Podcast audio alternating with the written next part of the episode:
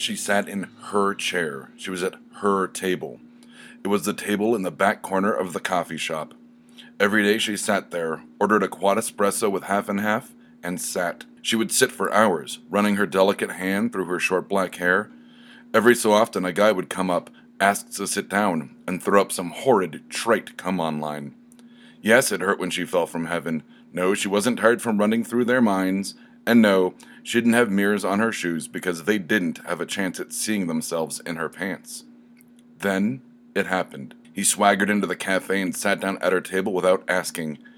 He looked up at her and stared into her eyes for a moment. His dark eyes spellbound her. His cut short hair, quiet demeanor, and beaten beatnik clothes all bled with mystery and sensuality. He asked her what she wanted. Something different, she answered. He grabbed her hand and pulled her out of her chair. He threw down a 20 on the table and tugged at her. She blindly followed him out of the cafe, into the street, into a quiet car ride, into his apartment. He lifted her into his arms and gently placed her on his bed. The sheets smelled like cloves. He told her to be ready when he got back from the other room. There was no reason she took off her clothes and slid into bed. The sheets felt like silk against her soft, supple skin. He returned, standing in the doorway in a smoking jacket and nothing else. He had a trim, athletic build that made her swoon. He stood there for what seemed like an eternity, slowly taking deep drags off an aromatic cigarette. The smoke cascaded down his face and over his chest with every relished exhale. He strolled towards the bed confidently, her heart trip hammered in her chest. It felt like a taiko drum. He smiled a sly, pencil thin smile and slid under the sheets with her. His skin was white hot against hers. He pulled her to him, kissing her deeply. She panted softly as he kissed behind her ears, down her neck, to her chest. He lifted his head up, and their eyes locked for a moment. She nodded slightly, encouraging his advances. His lips parted to show a toothy grin. He licked her above her heart. She started as she felt a sh- small, sharp pain. She tried to look down at him, tried to turn her body away, but found she couldn't move. Her eyes grew wide as the pain intensified. Her breath came in jagged bursts instead of the pleasurable panting from before. He moved back up her body, his lips glistening blood red as he licked them with a razor blade tongue. He said he wanted to be inside her, and with that her back arched violently as he plunged his well manicured hand in her chest and started to pull. As gently as he could, he tore out her heart. His hand came up to show her his newfound treasure, the crimson gore dripping from his fingertips onto the pristine sheets next to her head. Hot, salty tears came from her eyes like dead leaves in a fall bluster, staining the pillowcase. He stared into her eyes, hefting the red dripping lump to his mouth, and smiled. She watched in silent horror as he took a bite of her heart as if it were an apple. She couldn't help but stare as the juice ran down his chin. She weakly twisted her head in protest as the blood dripped down onto her face, hot and thick. He finished chewing the muscular mass and smiled a blood-stained smirk at her. You wanted something different, right? She shook her head as new tears rushed down her cheeks from eyes squeezed shut. Don't worry, love. You're not gonna die. Yet, he said, laughing and sending a thin spray of spit and crimson out of his mouth. And that was Lunch of the Damned. My name is Doug, and this is Mr. Right. This episode is going to be about editing your own work. That's why it's called Red Pencil Blues. It is extremely difficult to edit your own work, and it's a matter of context versus content. An editor will look at content, unbuilt up characters, um, things that don't make sense, inconsistencies, plot, your usual kind of arcs of things. They will look at that. Whereas when you edit your own work, you're looking at context. You know everything about every character you write, whether you write it in the story or not. So when you edit your own work, sometimes you'll miss things. You'll catch your spelling or errors. You'll kiss, kiss. You'll miss. Um, you know, you'll you'll catch the uh, repeated words or missing words, um, stuff like that. But it is very difficult um, to edit your own work, especially early on. Now, sometimes um, when I edited a few of the pieces for um, this show, I looked at certain things um, through an editor's um, eyes. I had enough time and distance away from the pieces that some of them that I've written um, that I can look at it and go, well, this is an inconsistency. This character needs to be backdated. Um, the age discrepancy is wrong, or why is this here? This doesn't make any sense. This either needs gets explained or cut out, or so forth and so on. It's literally the idea of killing your darlings, which I don't necessarily agree with. I don't think you have to kill your darlings, which means that you you know have to bludgeon and and surgically scalpel out um, some of your favorite work. I don't think that's true. I think if you're doing it on your own, I think it's going to be more difficult, but you can use time and distance, look at your work and go, okay, that guy's wearing a hat. Like, is the hat important? Look at, you know, the idea of Chekhov's gun. Is something introduced very early on? Does that get paid off? Everything should have a payoff, um, ideally. Now, whether you're writing a series of books and you know the payoff from book one is going to be in book three, okay. You know, use your foreshadowing, but make sure when you're editing that first book that there's enough foreshadowing. When you're editing the second book, make sure there's enough uh, foreshadowing. And when you get to that third book, make sure you haven't A, given away your twist um, or your payoff, and make sure there is a payoff.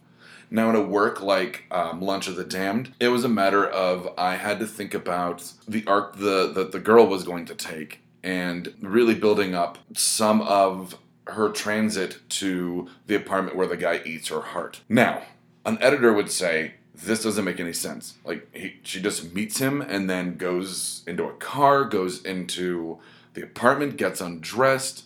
Um, the fact that it's a quiet car ride is something that an editor would have caught and said, no, there would have been some kind of conversation, or you need to use exposition to show why she came with him, a thought process, which I really don't get into. This was one of my you know earlier works um, when I edited, I edited for context, not content.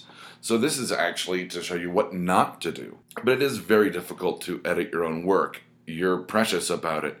And like I said, you know everything about your characters, whether you write it or not. So you might go, you'll read a part with no exposition and go, well, yeah, I know that's going to get paid off later, or I know that this character reacts this way because of A, B, and C from their childhood.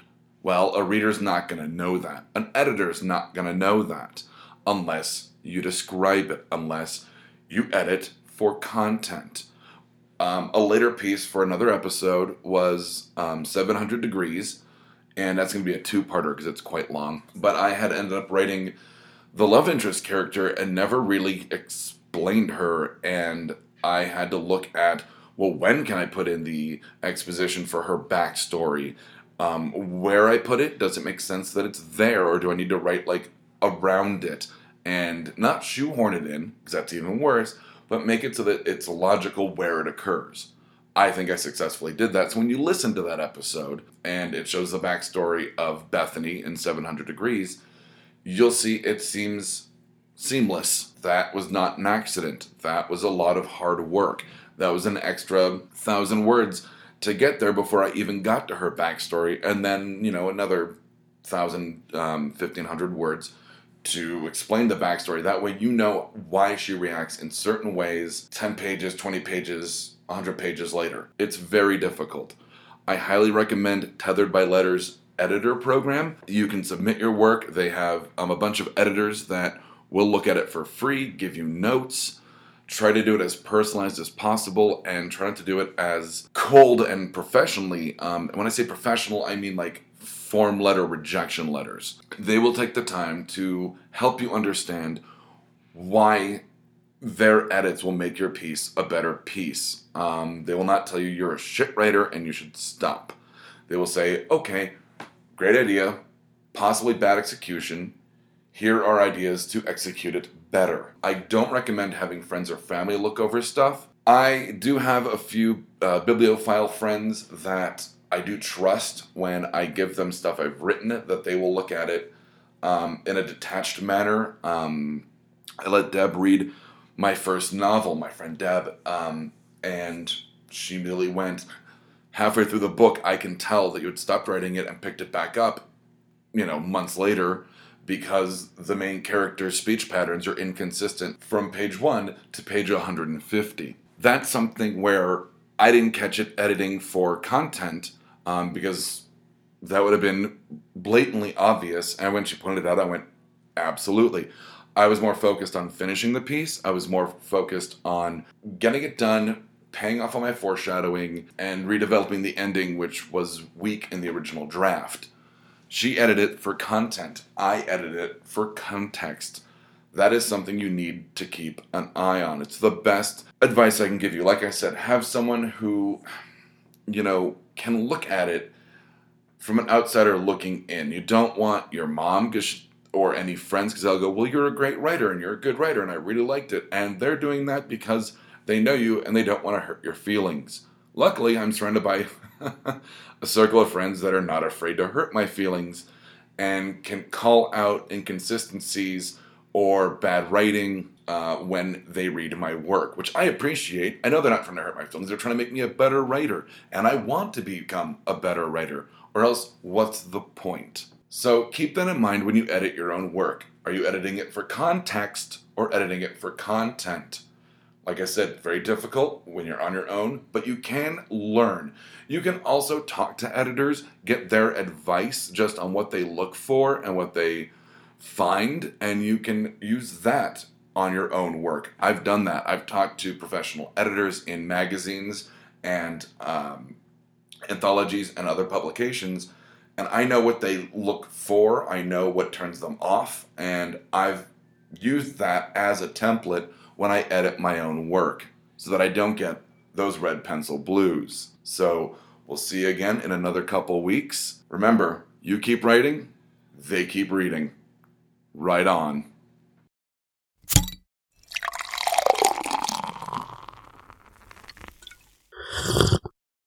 Oh, yeah. This has been a Blood Alcohol Content Network production. For more information, visit www.bacnpodcast.com. Your home for almost bacon and banjo!